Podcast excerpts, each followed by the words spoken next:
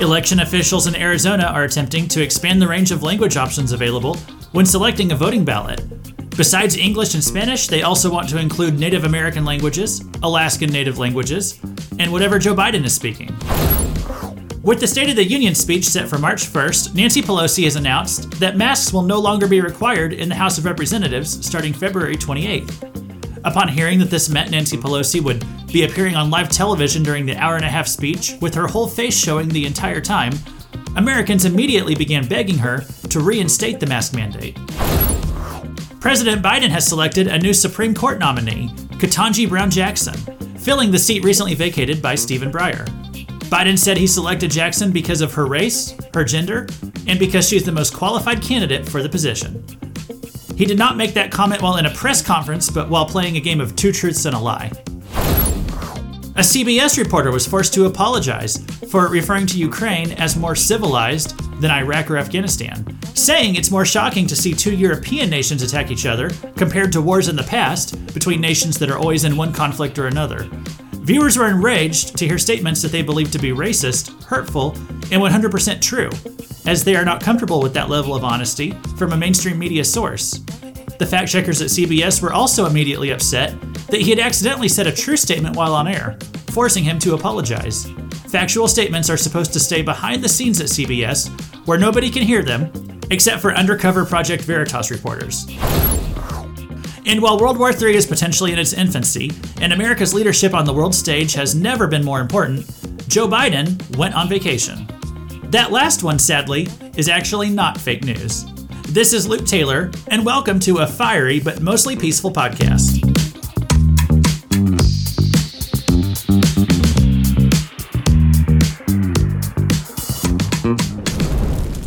Welcome to Fake News, a fiery but mostly peaceful podcast where we dismantle the media misinformation that floods our news feeds all week long. The media tries to mislead you literally every day. Each episode of this podcast will leave you more equipped to correctly interpret the news and spot their deception quicker than before. This is Luke Taylor, an austere religious scholar, who will be your host in this roundup of the past week of fake news. We're really looking at the past two weeks of fake news. I could not do a program last week because I had some computer issues, and uh, it, it, I won't get into the whole story here, but basically, um, I, I, as I put on Twitter, you know, of all the weeks to have computer problems, at least it happened during such a slow news week.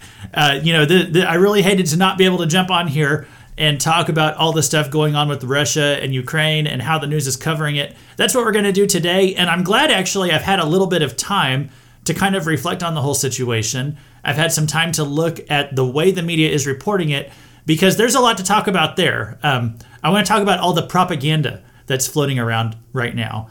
And propaganda, um, you know, not when I say propaganda, I don't mean that in the in such a negative sense as how most people think when they hear the word propaganda. I think most people misunderstand what propaganda is. Many people think it's just misinformation that's meant to deceive the public. That's not technically correct. Um, in college, we learned what propaganda means. I have a degree in mass communication. I wanted to be a journalist, and I was for a short time. Um, so I have I have a degree uh, in mass communication, and it doesn't always benefit me like directly in my day to day life, but it at least did equip me to judge information in an objective way. So when I see something in the news, I've gotten pretty good at detecting whether there's an actual factual basis for this or whether this is just propaganda meant to mislead the public. Um, so most people don't understand what propaganda actually is. Let me share with you today what propaganda is according to the Encyclopedia Britannica. Propaganda is the dissemination of information, facts, arguments, rumors, half truths, or lies to influence public opinion. So when you call something propaganda, you're not necessarily referring to the truthfulness of the content. Um, although propaganda generally it's going to be misleading because its purpose is not to inform you, its purpose is to persuade you of something. Um, but that doesn't necessarily mean that it is going to be untrue. There can be stuff that's totally true, but the manner in which it's communicated is in a manner as such that it's actually propaganda. It's not meant to it's not meant to convince you of the truthfulness of it, it's meant to persuade you. That distinction is actually a little bit important because it can be used for good or evil. Um, I would say propaganda just means it's something as trustworthy as listening to a salesman, okay? yeah, some salesmen are liars. Uh, most of them probably bend the truth, but not all of them. Salesmen are only going to give one side of a story. Some salesmen are actually very honest, uh, but the ones who bend the truth a little bit are probably going to be more successful. And that's kind of how propaganda is. The more propaganda is willing to be flexible with the truth, the more successful it's probably going to be. So, on this podcast, when you hear me talk about propaganda, whenever I say something like, oh, that's just a propaganda word, I'm not always com- commenting right there on the truthfulness of a statement. I'm usually referring more to the style of the argument, okay? From that encyclopedia article I mentioned, here is the style of propaganda so that you can recognize whenever someone's doing it. It says propaganda is more or less systematic effort to manipulate other people's beliefs, attitudes, or actions by means of symbols, such as words, gestures, banners, monuments, music, clothing, insignia, hairstyles, designs on coins, postage stamps, and so and so forth. So what the but what kind of ties all that together? What characterizes propaganda is whenever you use powerful images or symbols or words, but basically symbols. I think not just like generic words. Whenever I say words, I'm not just talking about generic words that people use. I'm talking about very powerful and persuasive words. Okay, propaganda is using powerful symbols, which could be words or images or icons, but propaganda is using powerful symbols in a way to persuade people of something. Another characteristic of propaganda is repetition.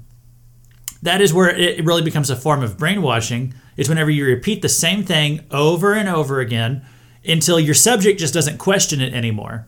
And this is where the mainstream media comes in. Um, you know, if, if you turn on to MSNBC and they're saying one thing, and then CNN and they're saying the same thing, and then ABC and they're saying the same thing, and then CBS and they're saying the same thing, and you just keep doing that, everybody's going to believe that that thing is true. And conservative media does that a lot, you know, to be honest, to be fair. Conservative media will often find a buzzword or some kind of phrase that's really sticky, really popular, and they'll start using it all over the place. And that's how they get the people in their conservative media bubble to believe something. That's how liberal media, which has a much bigger bubble, but it is still a bubble, and that's how they get all of their viewers to believe something too. They all start using the same phrases, repeating it again and again. That is propaganda. Okay? Here's an example of how this is used. Um, like in liberal media. When Joe Biden started to get accused of sexual harassment back during, this was like during the presidential election campaign season women started coming forward and they were talking about how Joe Biden has a problem that he won't keep his hands off of them. And the media started interviewing a lot of people uh, to talk about this. And they and they all said the same thing. It was the same line. They said Joe Biden is just affectionate.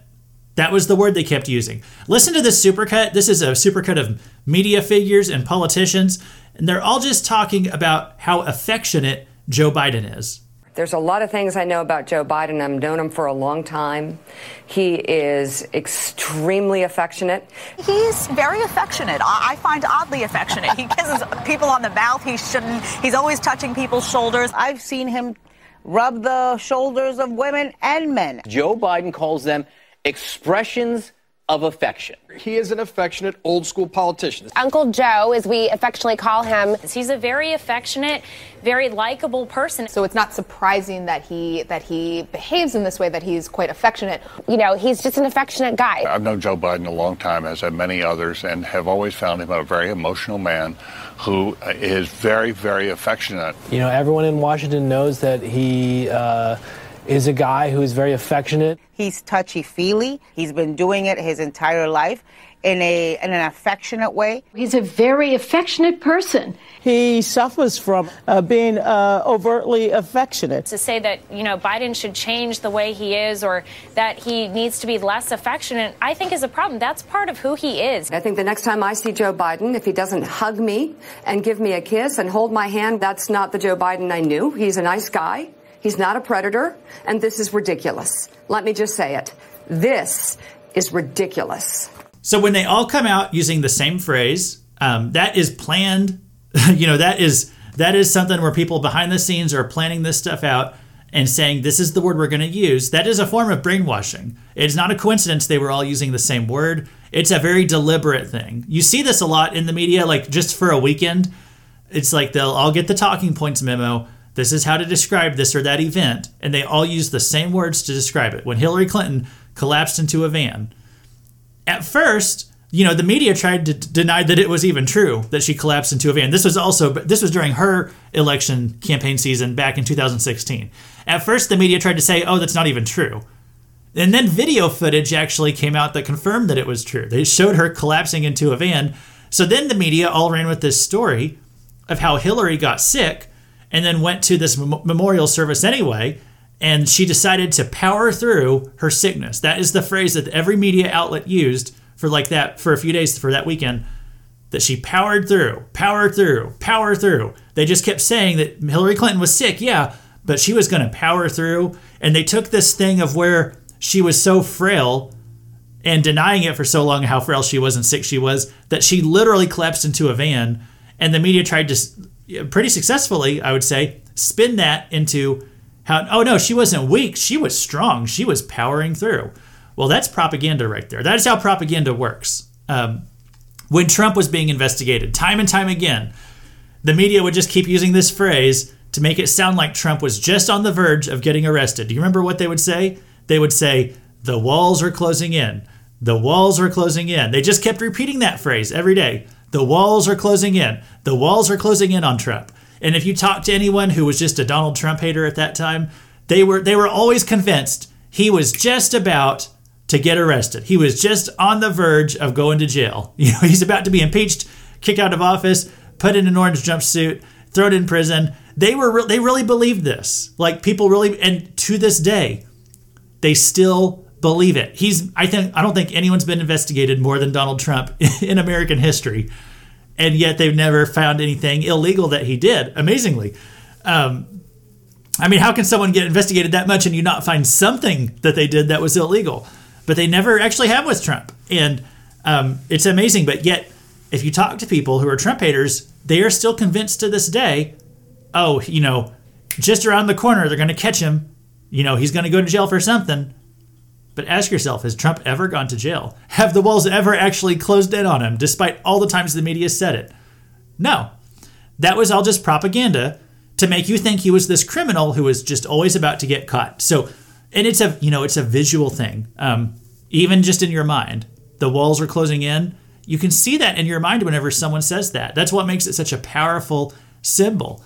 Um, it so propaganda is using powerful symbols in the form of images or words, and you just do it in this repetitive way. Whenever you see that, that's how you know you're dealing with propaganda. Again, doesn't speak to the truthfulness of what's being said. But it is a form of persuasion that's not rooted in, in truth, it's rooted in trying to persuade you of something.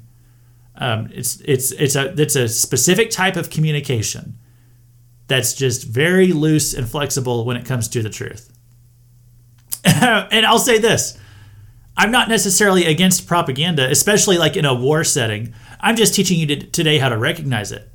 But it can be very useful, especially in a wartime situation, which we're going to morph into talking to in a few minutes. But to, to look back in time, uh, d- the German army was using propaganda in World War, I think it was World War II, maybe World War One. They were dropping leaflets on the, the Allied forces, uh, on their soldiers, dropping leaflets from planes or they would know that like the armies are are marching toward this spot, so they'd leave all this propaganda at that spot, and it would be leaflets that would say stuff like, "Remember her last kiss?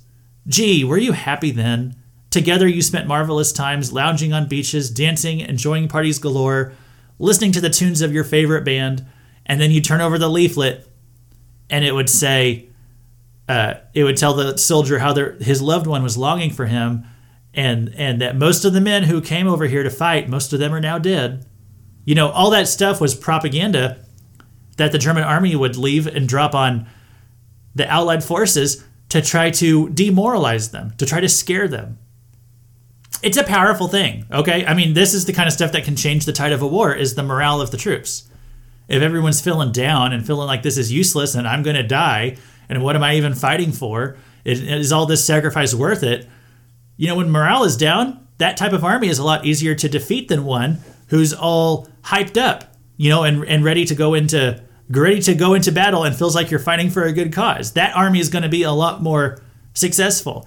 The Allied forces also used propaganda. Okay, um, there's one Allied leaflet that they dropped on the Germans, and it was it was just a picture of a large open field, and across that field were thousands of German graves. Okay, just they would just drop a leaflet with that image on it. So that's that's propaganda. All right, they did that for morale reasons to demoralize the enemy. You use propaganda to to hype up your own troops. Okay, so I'm not always against propaganda, especially in a war setting. If I'm fighting a war against Germany, I'm going to do whatever I can to demoralize them. you know, even if I'm using lies, I'm not going to even say that's unethical because um, whenever you're at war with an enemy, you, you, try to deceive them in all kinds of ways. Uh, so, as we as we were talking about in episode 19 of this show, the government went on a huge uh, early on in COVID. They went on a big anti-masking propaganda blitz every news outlet was just talking about how masks don't do anything. They're worthless, they're useless, they don't stop the spread of the virus. And then a month later, they went on a pro masking propaganda blitz, said that everybody needs to wear a mask and that this will save lives. They turned it like in a month's time, they totally flopped their narrative to say the opposite of what they were saying before.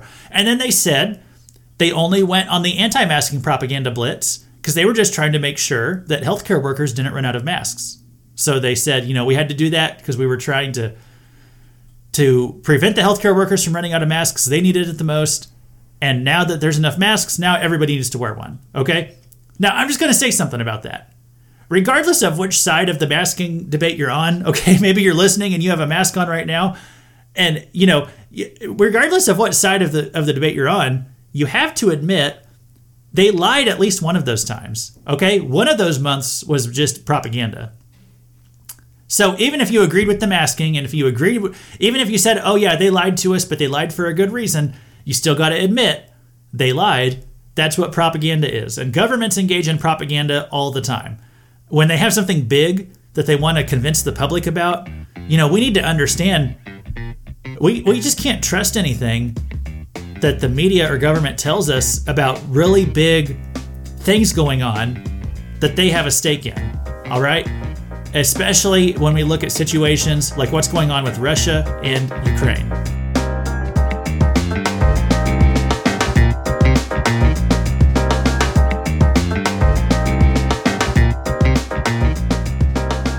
And you got to remember this as we look at the news right now when they're talking about Russia and Ukraine we are in the fog of war.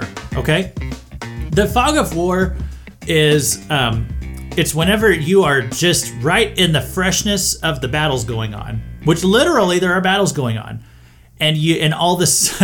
just imagine you're in the battle. Okay, you're on the battlefield. You're shooting at the bad guys.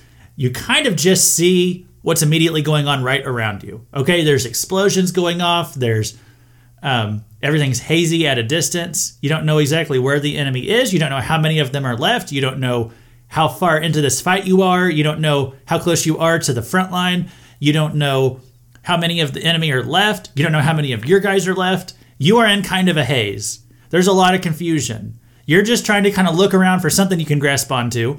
You're looking around for someone who can tell you what's going on. That is where we are right now in the Russia and Ukraine situation. All right? every day, as the news is reporting the news that's going on that day, there is going to be a lot of half truths or misunderstood things because we are in this haze. We are in this fog of war. And everything, we are so hyped up and so emotional right now that we can't process everything going on around us. All right? Th- that's what the fog of war means. It means you don't understand a situation objectively until some time has passed. And so anything that you hear, just always remember this when we're talking about a wartime event, anything that you hear in the first, I would say 24 to 72 hours of a wartime event, it's almost always going to be incorrect. Anything you hear in the first 24 to 72 hours of a wartime event is almost certainly going to be incorrect. Okay? So, how is the government or media going to communicate information about this Russian invasion? The answer to that question is going to depend on what the government decides that its narrative should be. Okay? So, when you first hear information about something that's going on, what the government and what the media is going to tell you, that is going to be filtered through not what is the truth? What do you need to know? It's not filtered through that. It's filtered through what does the government what is they what have they decided that their narrative should be? And they are only going to tell you information that is going to aid that narrative of what they want you to believe. When it comes to what they want you to believe about Ukraine, I'm not 100% sure what they want us to believe right now. So I'm really skeptical of any information out there. But I'm just going to tell you when it comes to wartime reporting, it's all going to be propaganda. What, what's coming out of the government, just disregard it. By the way, I would say that no matter who is president. That's not a slam on the Biden administration. That's not a slam on anyone in the military right now. I'm just telling you this is how it is when it comes to military reporting, which we don't have a lot of experience with because we haven't had any major wartime events, you know, in most of our lifetimes until now. Until now that we're actually seeing this major I, guess you'd call Russia a first world country. It's a world superpower. Seeing them go to war against a sovereign nation two countries that are both, you know, pretty civilized as far as nations go, seeing them go to fighting against each other. I'm not going to apologize for saying that, by the way, like the CBS reporter who did.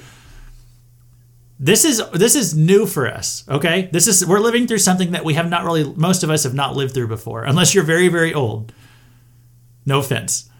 But you probably don't remember anything like this in your lifetime, okay? And our country's not even involved, but there is going to be some kind of narrative from our government, from our politicians, that's going to settle in. Joe Biden might announce what that narrative is going to be tonight. He's doing the State of the Union address. Whatever that narrative is, it's going to influence the way that the government reports on this stuff. And therefore, since we have a left wing media who's going to parrot whatever the Democrats say, that will influence the way the media talks about it. All I'm saying is be very skeptical of these things, especially initial events that happen when they say, "Oh, this city got bombed. This city's decimated," and then a few days later, it turns out, oh, that city didn't really get decimated. A, couple buildings got knocked down. No one died. You know, stuff like that's going to happen. Okay, that's called the fog of war. So don't believe anything until a little bit of time has passed. To just repeat what I said before, you will not understand a situation objectively until some time has passed. So anything you hear in the first 24 to 72 hours of a wartime event it's almost certainly going to be incorrect. Whether they are intentionally lying or not, it's going to be incorrect. So we've been watching this stuff with Russia going on for like a week now. And I think the Western position on this is to stay out of the fight, but that the, the public is also, um, or the, the governments, I would say, they're drumming up a lot of public support for Ukraine. Okay, I've been seeing a lot of news stories and social media posts that are geared toward generating emotional sympathy for Ukraine. And I, I'm hey, I believe that Ukraine is indeed the victim here. So I'm I'm okay with that. But I want to explain a few specific ways that this has actually turned into a propaganda scenario. We're seeing a lot of propaganda to make us feel sympathy for Ukraine. Once again, just so nobody misunderstands me, I'm okay with that because I believe Ukraine is the victim but a lot of the reporting is not objective in the way that they're talking about Ukraine. A lot of it is propaganda. So let's go through some of the some of the stories that I'm seeing, and you've probably seen some of these too. Um, first of all, let me just say, anytime you hear death reports of like this many people died or whatever, uh, if, if, it's like in the thousands, it's probably not true. There, there's been reports already out that like 3,000 Russian troops are already dead. Now, I don't I don't think there's any way to know how many Russian troops are dead just yet, but I really don't think it's 3,000. That seems just way too high to me. I don't think it's even 1,000. Um, but I don't know how many have died. We, I just think that number is not going to be available yet. I mean, either Ukraine or Russia is going to report that. I don't think Russia is interested in reporting how many people are that they're losing right now. Okay, so anytime you see something about this many people are dead already, I would say don't believe that. Okay? Just again, we are not going to know until some time passes. And they I don't think they are even capable of counting a precise number of dead people yet. So, don't listen if you see 3,000 Russian troops dead or however many thousand Ukraine's Ukrainians have died.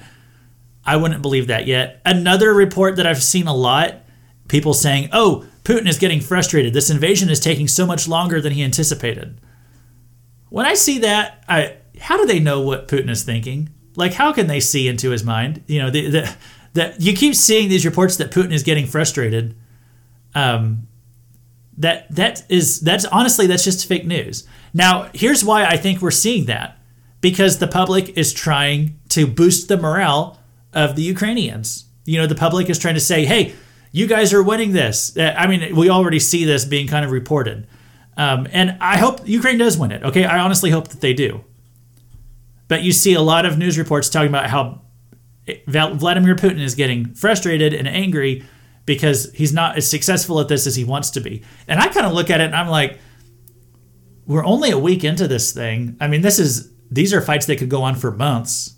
You know, that I don't think Putin's just thrown everything that he can possibly throw in his first week. I'm sure he has lots of plans. This first week might have been testing testing the waters to see how much the Ukrainians are going to fight back, and he so he's deciding how many troops he even needs to send in. So uh, I would I would just say I'm skeptical of any reports that seem to be telling us what Putin is thinking. He's not going on TV and telling us what he's thinking, okay, day to day, um, and he's not going out and saying publicly that he's frustrated. And I would be skeptical that there's anyone in his offices who are leaking that kind of information to the press. So be skeptical of that type of thing. Um, hey, a lot of people said Kiev was going to fall. That's the capital of Ukraine. They said it would fall in 96 hours. The first night, it looked like it might fall that first night. And then they have done an amazing job of holding that place. It's been over 96 hours now. Uh, we're like on day five of the siege of Kiev, and they're still going strong. So maybe Putin is frustrated, but you know we just don't we don't know that. He could have already thought the whole time that taking Kiev was going to be like a month long process. We just don't know. I'm sure he has lots and lots of more troops and tanks and all kinds of stuff to roll in that he hasn't even got there yet. So let's just hold off before we get too celebratory and say, "Oh, Russia's already lost this fight." I would, I would hold off on celebrating too early. Okay, but I, I recognize a lot of those reports. They're based around an intent to boost the morale of the Ukrainians and generate public support for Ukraine and say, hey, they've got this. They're going to win this thing.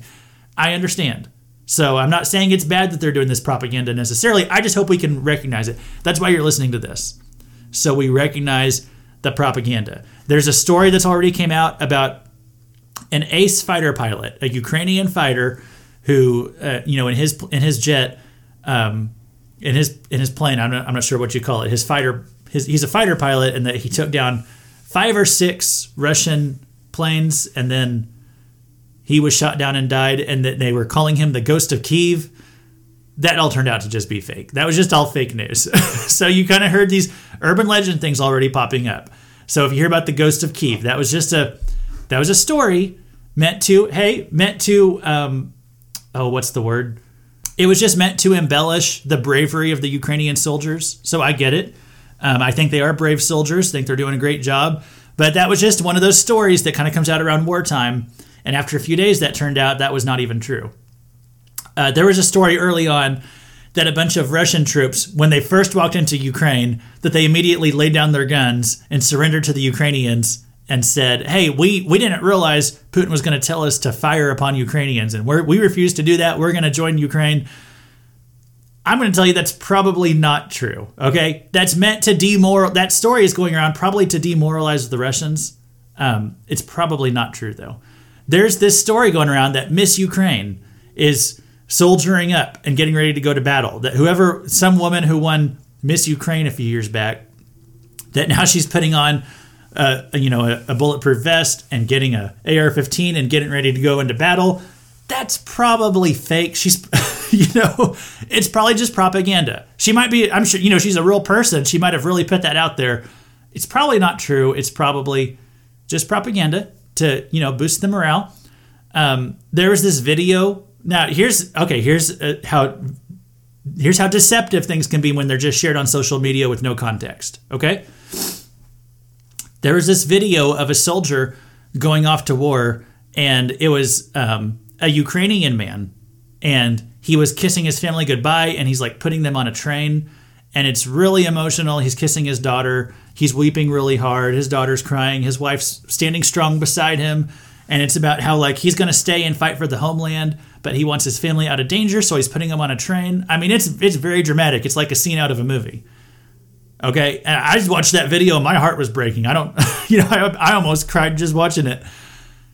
Well, you want to know what happened? About a day later, it turns out that was not a Ukrainian soldier sending his family off. That was a, a Russian soldier and he was getting ready to leave and go fight the Ukrainians. and so it was actually he was, you know, as far as this conflict is concerned, he was he was one of the bad guys, which puts just a little bit of a different spin on it. And it, so it wasn't exactly what it had originally been portrayed to be, and that's just the kind of stuff. That's just that's what I call the fog of war. It's propaganda stuff floating around. So you just can't believe everything you see, especially just stuff on social media um, it could be a video of anything from anywhere, and they just try to tell you one thing that it is, and you got to be careful about that. You got to be careful. I mean, I would not be surprised that if they started doing um, like deep fake type of stuff and digital digi, digitally edited videos that looked very realistic, but you know are just actually something made in a on a computer somewhere. I wouldn't be surprised to see stuff like that come out too. Um, here's a major thing that's been going around uh, to, about the heroism of President Zelensky, who had an opportunity to escape from Ukraine to be lifted out. And instead, he is, I, I think, quite bravely and showing a great example. He's staying in Ukraine and he's going to fight alongside his fellow Ukrainians for their country. So I think that's you know that's great that he did that. Um, let me tell you a little bit about Zelensky. He, he's had a reputation in the past for corruption because Ukraine is known for being a very corrupt country. Um, I won't get into all that. I just went into all that on my other podcast. I'm not. I'm not trying to be anti-Ukraine, but I just want to point out something. This President Zelensky, he had a reputation for being a pretty corrupt politician, and the country that he presides over, Ukraine, it's considered the most corrupt country in Europe, other than Russia, um, if you consider Russia a European country. So, it, but it has a reputation for being a pretty corrupt country. And so Zelensky is not the most reputable guy, and yet he has become probably the most popular leader of any country in the world for the past week because when faced with a choice to leave his country or to stay and fight, he did not take the easy route. He's staying and fighting. So I think for him, I'm not trying to be down about that. That to me, I think that's a redemptive tale you know, it's that well, he had all these issues with his personal character before, but but now, you know, he's he's being lifted up as like a, a hero because he decided to stay and fight. And he had this great quote where when they asked him if he wanted to leave, I think America sent some diplomats in or something or sent a message to him saying, Do you want us to try to get you out? And he said, I don't need a ride, I need ammunition. You know, epic line right there. So I think it's great that he's staying there. Now, there is kind of this hero worship thing going on with him right now, which is understandable. But like, there's pictures of him going around where he's wearing a bulletproof vest and wearing this camo gear, and it looks cool. And women are just like talking about how hot he is, and I mean, there's so there's a lot of that kind of stuff going on right now. That is, those pictures are actually not from anytime recent. Those pictures are from like back in April of 2021, where he was doing a a check on the border and they ran a picture of him in the New York Times dressed up in that gear. Those photos have been making the rounds. They are not photos from the past week. so we don't know what he looks like right now. He's in hiding. Um, so we could look at this as a very redemptive tale for President Zelensky. I would say it's more more likely it's more of a propaganda campaign to get the world to side with Ukraine. Which again, I'm pro Ukraine. I think they're the vict- the victims here, and I do support them. But I think this is kind of a propaganda thing, trying to get the world to side with him, because that works out either way. If he lives through this, he's going to be a worldwide hero. And if he dies, he's going to go down as a, as a really powerful martyr figure. Okay? So, because uh, there is a possibility that he could die if Russia takes Kiev, and that's where he's hunkered down right now. So, prayers for him, and I hope they can defend that city and turn Russia away. I mean, I really do hope that'll happen. And uh, but what's happening is you're seeing Zelensky turned into this really powerful figure so that if he does die, uh, it's going to have a huge effect against Russia because he's going to go down as a martyr. Um, but just so you know, the pictures going around about him that they're not legitimate pictures. Uh, so a lot of this stuff is exaggerated and fake and propaganda.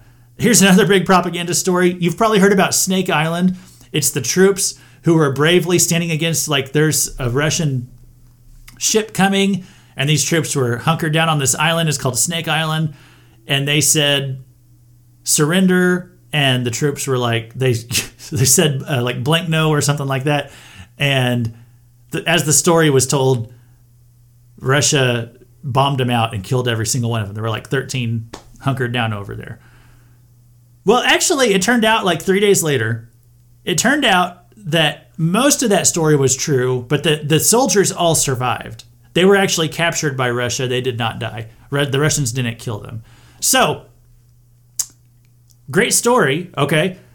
It got embellished at the start that this was like a brave last stand type of thing, that they went out in a blaze of glory, that they told the Russian soldier, they told the Russian boat to like blink off, and then they all got blown up. I mean, it sounded like they just went out in this blaze of glory because, again, this is all embellished to make us feel like pride for Ukrainian nationalism, you know, pride for Ukraine to stand strong through all this. And it turned out that story was just a bit exaggerated. Okay, still a soldier of, still a story of about brave soldiers. Okay, still a good story, not quite as dramatic as originally reported. So a lot of the drama is just going to be overhyped because we are in the fog of war. One more thing I'll mention: Russian, some Russian propaganda.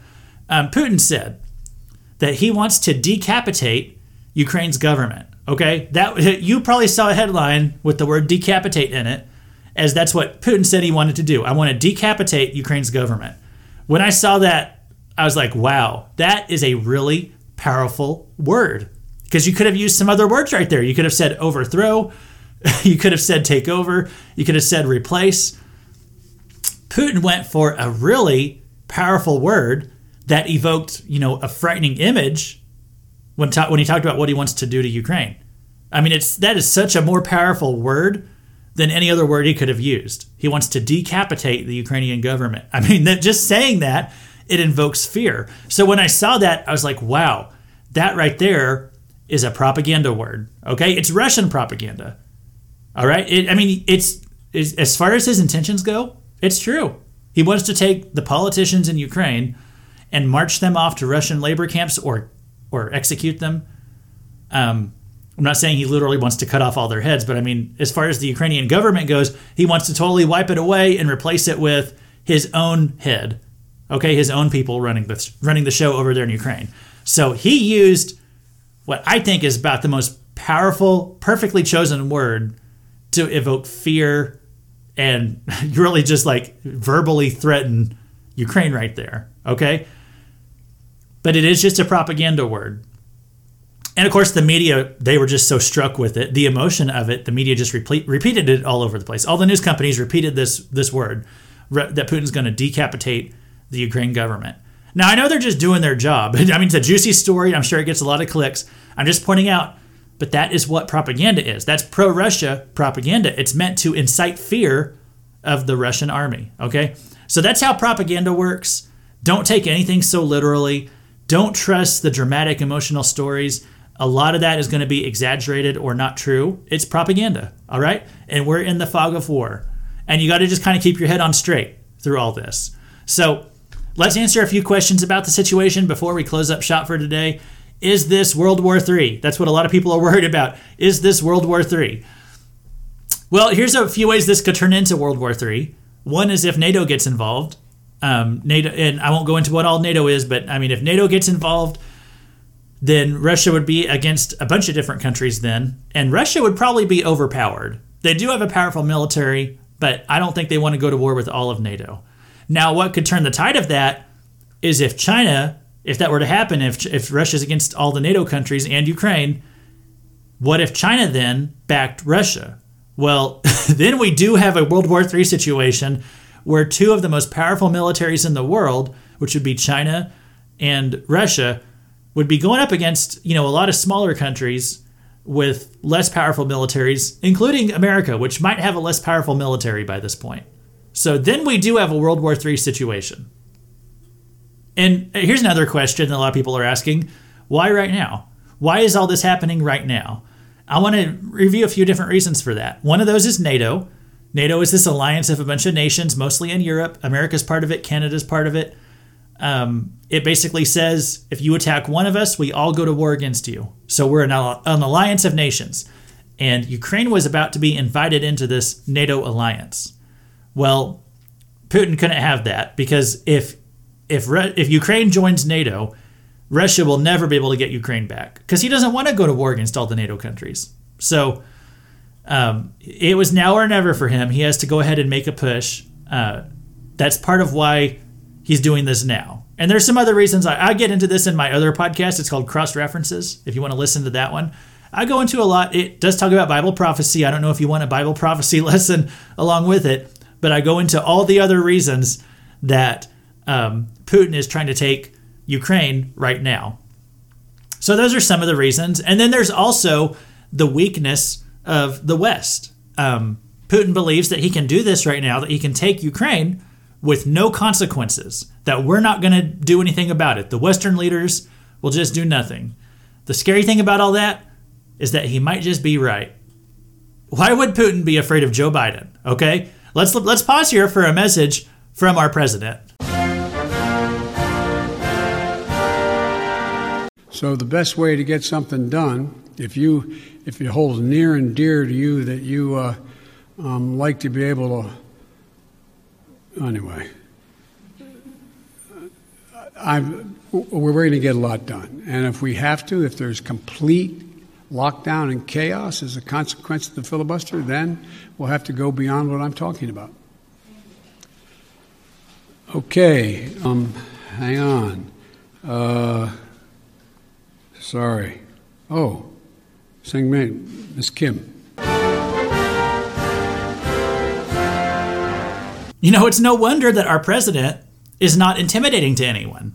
Um, it's, it's not just that his brain is gone, he hasn't left any geniuses in charge. You know, he's trying to make everything woke, trying to make everything ridiculous. And I don't think Biden, I don't think he cares about wokeness. I just think that he's too old and senile to even care. So he lets the looniest people run his administration, including letting the looniest people run the military. Okay, listen to this ad. It's going to be two ads. Okay, the first one is from Russia, and then the, the right after that is going to be an ad from the U.S. Both of them are ads trying to get people to join the military. And as you go from the Russian ad to the United States ad, you're going to notice a bit of a tonal shift. All right. Besides the fact that the Russian one is in Russian, you're just going to notice not just a shift in the language, but a shift in the intensity and drama of the ad. Okay, so let me. I'm going to play you the Russian ad. Let me tell you the words of the Russian ad because you won't understand them unless you speak Russian. The, the Russian ad says, "Without the enemy, there is no battle. Without battle, there is no victory. Your task is to hunt down the enemy, surpass him, become better than him, and return the victor." Okay, so that's the Russian ad. That's the words of it. And then right after that, you're going to hear the American ad. And you're going to notice, like I said, you're going to notice a bit of a shift in tone. Вопросы могут остаться без ответов, но разве ты сможешь потом спокойно спать? Узнать себя, познать границы своих возможностей. К черту границы. Ты готов ломать себя до изнеможения. Каждый день. Здесь боль закаляет. Шрамы, повседневность. Это ты решил себе что-то доказать. Командир здесь только для того, чтобы ты мог увидеть в нем врага. Потому что без врага нет боя, а без боя нет победы. Но на самом деле, главный враг — это ты. Вчерашний ты. Твоя задача выследить врага, догнать его, превзойти, стать лучше, чем он и вернуться назад победителем. Потому что завтра первый день твоей новой жизни. Although I had a fairly typical childhood, took ballet, played violin, I also marched for equality. I like to think I've been defending freedom from an early age. When I was six years old, one of my moms had an accident that left her paralyzed. Doctors said she might never walk again. But she tapped into my family's pride to get back on her feet, eventually standing at the altar to marry my other mom. With such powerful role models, I finished high school at the top of my class and then attended UC Davis where I joined a sorority full of other strong women. But as graduation approached, I began feeling like I'd been handed so much in life a sorority girl stereotype. Sure, I'd spent my life around inspiring women, but what had I really achieved on my own? One of my sorority sisters was studying abroad in Italy, another was climbing Mount Everest. I needed my own adventures, my own challenge. And after meeting with an army recruiter, I found it. So it's audio, but just to add some notes to that, the American ad, since you might not have seen it, it's a cartoon. Okay? the American ad to get people to join the military and go fight bad guys, it's a cartoon. It's a, it's about it's a cartoon about a girl and girl power and her gay moms and she's like it said she's been fighting for equality rights for her whole life and it shows her like at a gay pride rally. You know, it's pathetic. And it's not just Americans who see that kind of ad. The world sees it. The world sees that stuff and they laugh at us and they conquer their next door neighbors while we are too weak to do anything. Okay? Joe Biden Joe Biden famously tweeted 2 years ago this past week, okay? He tweeted this on February 21st of 2020. Joe Biden tweets this. Vladimir Putin doesn't want me to be president. He doesn't want me to be our nominee.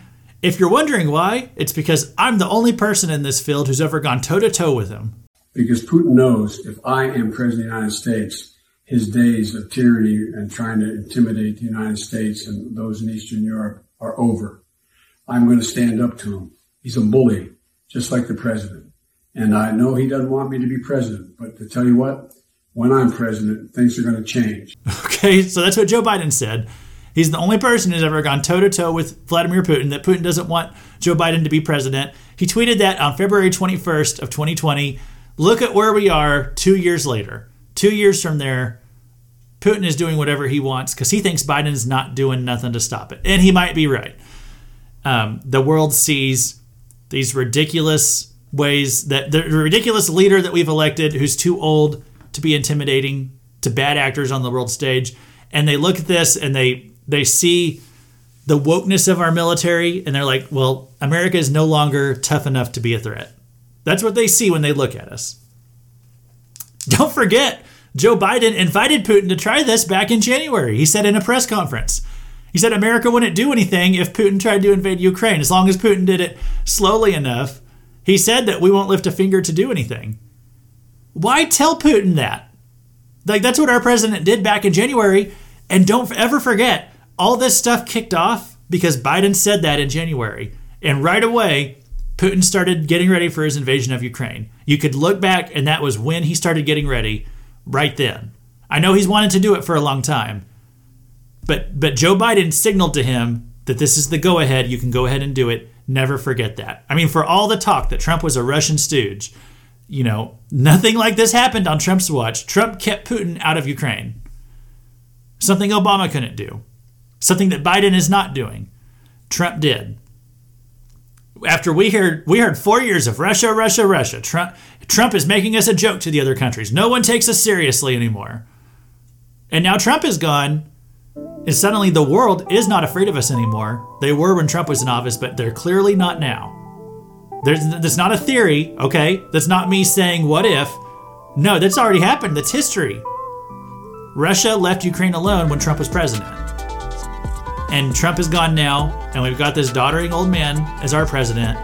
And after a year of this, Putin has seen, oh, okay, there's nothing threatening about Joe Biden, and he's just rolling into Ukraine.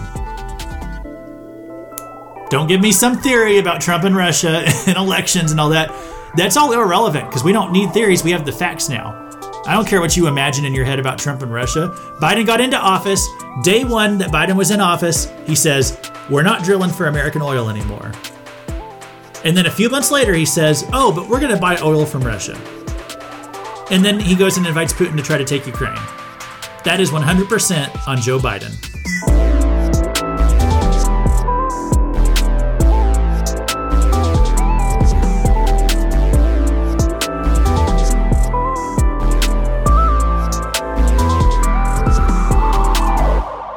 You know, it's not just Joe Biden who's turning us into a joke. Our climate czar, which is John Kerry, He went on TV to beg Putin not to forget the dangers of climate change whenever you go to invade another country. As the Washington Times reports, John Kerry urges Putin not to let the Ukraine invasion distract from combating climate change. That's a real headline. And it's not just him. Uh, Frans Timmermans, now he's the vice president of the European Green Deal, and he said Putin is invading Ukraine. He threatens Ukraine because he wants to divert attention from the climate problem. like that's what these people. That, that's why Putin's not not intimidated by Western nations. Okay, because this is what they just go back to to climate and wokeness. And oh, here's another one. Putin's invasion is not just going to hurt the climate guys; it's also racist. Everything is racist. Yeah, as as various people are saying, and one of these is Janet Forsyth on Twitter. She says, "This isn't discussed much, but Putin benefits very much from white privilege. I just can't see a scenario in which a black or brown man running Russia would be allowed to invade Ukraine with no devastating consequences. White supremacy will destroy us." So, guys, I just want you to know this act of a white man invading, colonizing another country full of white people, that is racism. Okay? And uh, as far as we're doing what's racist for the week, let's also mention uh, this is from the Times in the UK Mount Everest is too white. That's literally the headline. Mount Everest is too white, black climbers claim. So, sorry to sorry to tell you that. Mount Everest is too white. Sorry to be the bearer of that news to you. Uh, Washington Post said this is a little bit over a week ago in reference to the the situation going on with the Freedom Convoy up in Canada. The the Washington Post, you know, they're intellectuals over there. Um, they weighed in on the situation. They said the belief that one's entitlement to freedom is a key component of white supremacy. So, guys, freedom is racist. The belief that one's entitlement to freedom, they said, it's a key component of white supremacy. That's the Washington Post. And then one more thing for you this week. Not saying music theory is racist is racist. According to Fox News, a Texas professor has sued, has sued the university after being punished for saying that music theory isn't racist. He said that music theory is not racist. Don't ask me what music theory is, I don't even know. But apparently it's racist or else you're going to get in trouble at your work. so a Texas professor was punished because he said that music theory isn't racist. Um, actually, there's one more thing I want to mention that's been declared racist this week. Uh, So let me just review Russia invading Ukraine, a white country invading another white country. That's racist. Mount Everest is racist. Freedom is racist. Not saying music theory is racist is racist. And then one last thing that's been declared racist this week is geography. So, Nikole Hannah-Jones, she's famously the author of the historical fiction known as the 1619 Project, which was published in the New York Times. She's now one of the chief editors over there at that publication. Um, she took to Twitter this week to lambast the concern of the invasion of Ukraine. Okay, if that didn't make sense, let me say that she was criticizing you if you are concerned about the invasion of Ukraine. She said that you are concerned about the sovereign nation of Ukraine being invaded only because it's a racist dog whistle that tells us to only care about the citizens of Ukraine because they are white. Okay? That's what she tweeted out. You are deceived by a racist, dog whistle. It tells you to only care about Ukraine because the people there are white like us. Which Nikole Hannah-Jones is black, but whatever. This will be our behind. I don't know. I don't know if I was going to do beyond the headline segment for this week. We'll do it on this. Okay, it's not a headline news story. It's a Twitter thread. But let's just pick this apart for a minute.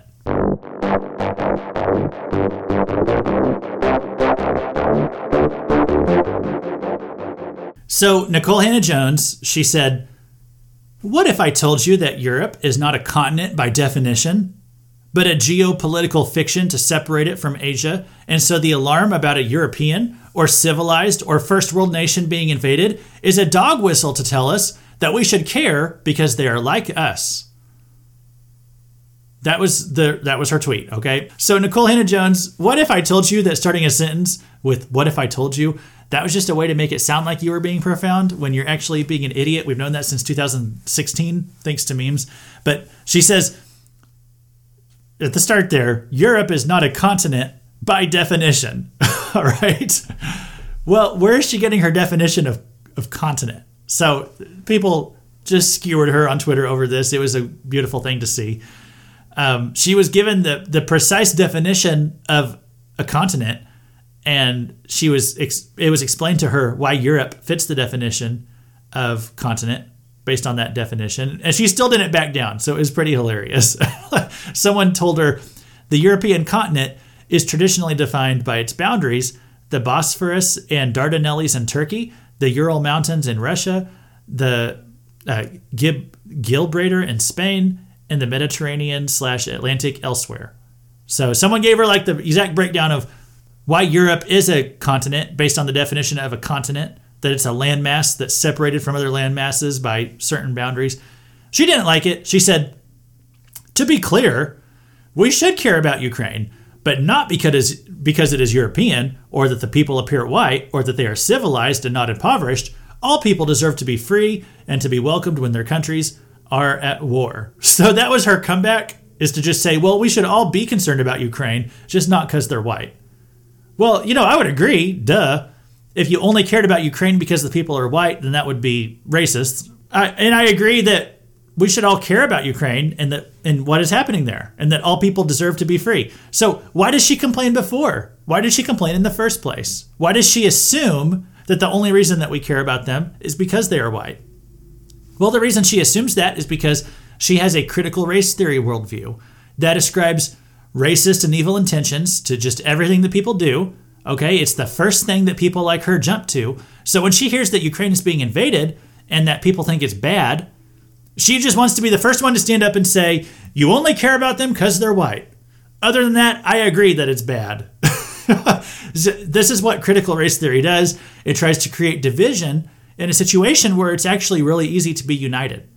So when leftists like Nikole Hannah-Jones, when they call something a dog whistle, they are actually saying when they say that, you know, they say that it's a code that only certain people can hear. Only racist people, according to her, can hear this racist dog whistle. The truth is, whenever anyone says the phrase dog whistle, it is a code, but it's a code for someone communicating that they can't prove what they're saying. They're just going to pretend that it's a secret code that not everybody can hear. You see, Nikole Hannah-Jones, you got to remember, only dogs can hear a dog whistle. And that explains why I don't see race in the coverage of Ukraine. Because what do you call someone who can hear the message that only racists can hear? Well, if only racists can hear it and you hear it, wouldn't that make you the racist? That's what I would call someone. And she says it's racist to care about Europe because Europe is not really a continent. But I find it hard to take her opinion on that seriously since the, the New York Times is not a real newspaper and Nikole Hannah-Jones is not a real journalist. Well, thanks for listening to Fake News, a fiery but mostly peaceful podcast. This has been Luke Taylor reminding you if you hear anything about what's going on in Ukraine by people who are not in Ukraine, don't believe it because we are still in the fog of war, and it's probably just fake news.